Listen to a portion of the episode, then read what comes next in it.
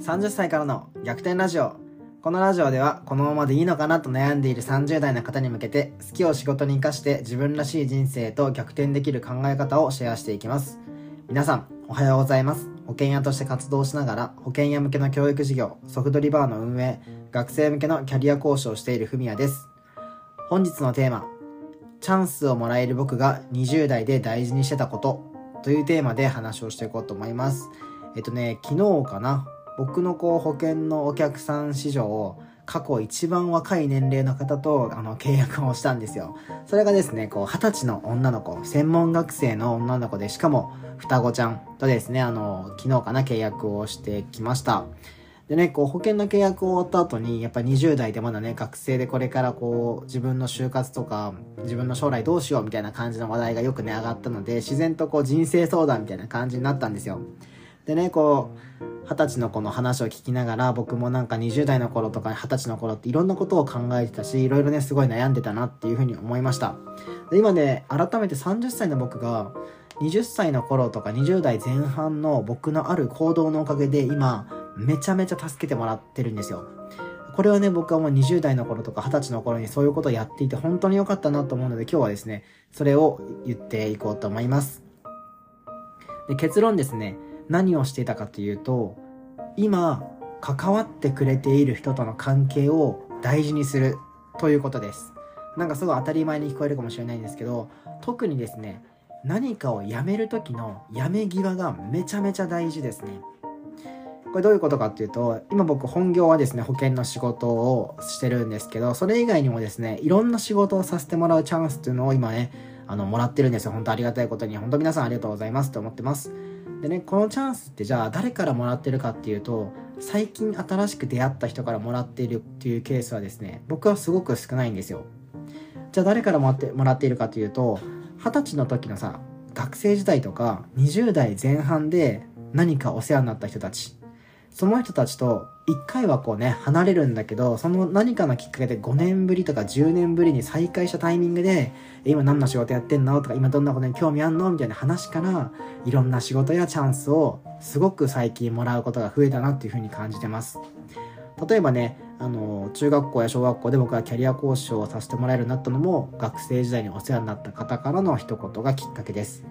今ね、小学生や高校生のこう起業家マインドをね、育てる授業も、僕が23歳の時に出会った人と7年ぶりに再会して、そこから今ね、そういうことをさせてもらえるようになってるんですよ。で、今ね、一番人生のアドバイスをもらっているメンターも、僕が二十歳の頃に、あの、大学の時の部活について相談をしてた、そういうね、メンターの方、今で、からですね、今すごい勉強をさせてもらってます。でね、なんでまあこうやってね、再開し、いろんなチャンスをもらえてるかっていうと、例えばさ、何かを教わった、何かを学んだとかさ、で何かコミュニティに所属することってあると思うんですよ。だけど、例えばこう考え方とかさ、環境が変わったら、その場所から離れる瞬間とか、教わってたけど、辞める瞬間って当然あると思うんですよね。で、そこで、どんな最後、去り方をしてるのか、どんな辞め方をしてるかによって、その後のね、こう今までの信頼関係がより強くなるのか、それともその辞めたことをきっかけに今まで積み上げてきた信頼関係がゼロになるのか、ここがこう決まっていくなっていうか、そこで一気にね、分かれていくなっていうふうに感じてます。でも最近もね、僕はいろんなコミュニティ所属してるからすごく感じるんですけど、すごくお世話になったにもかかわらず、黙って消えちゃう人とか、なんかね、全く連絡返さなくなる人とか、なんならね、そのコミュニティを離れてずっとそこのね、こう悪口を言ってるような人たちもなんかやっぱ周りにはいるなっていうふうに正直感じるんですよ。で僕はですねそういう方々って本当こう人としてもったいないと思うしあの人とのつながりを大事にあんまりされない人なんだなっていうのをね感じてますでねこううまくいってる時ってさ全員周りの人にさいい顔できるじゃん なんかあの自分がノリノリでさ自分が何やってもうまくいく時ってさ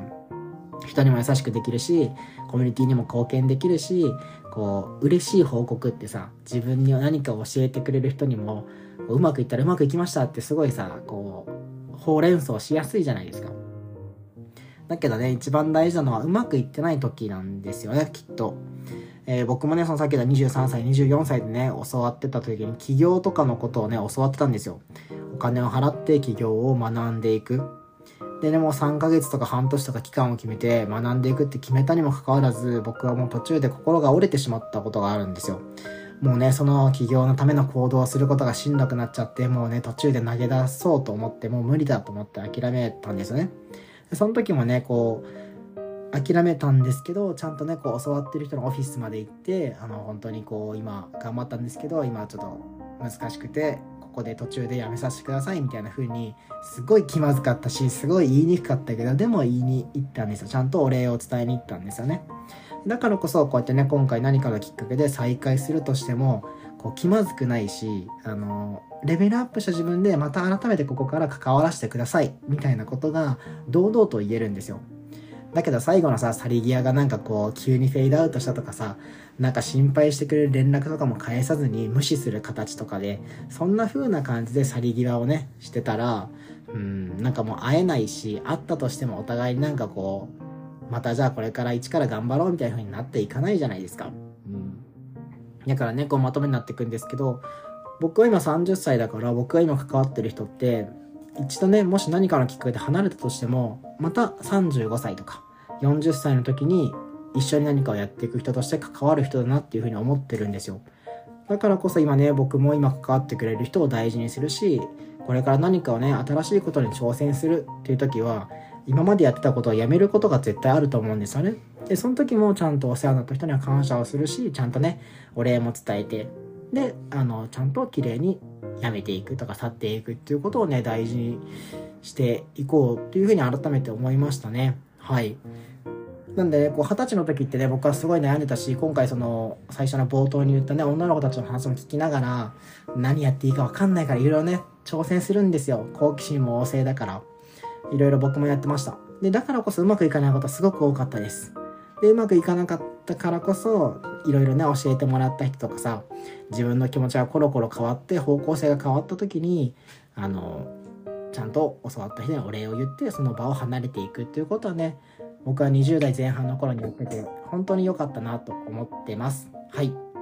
なんでねこれからもこう人間関係とか今周りにいる人たちを大事にしていこうと改めて思いました。はい。ということで本日のテーマはこんな感じです。いかがだったでしょうか？ラジオが面白いと思っていただいた方はぜひフォローボタンを押していただけると嬉しいです。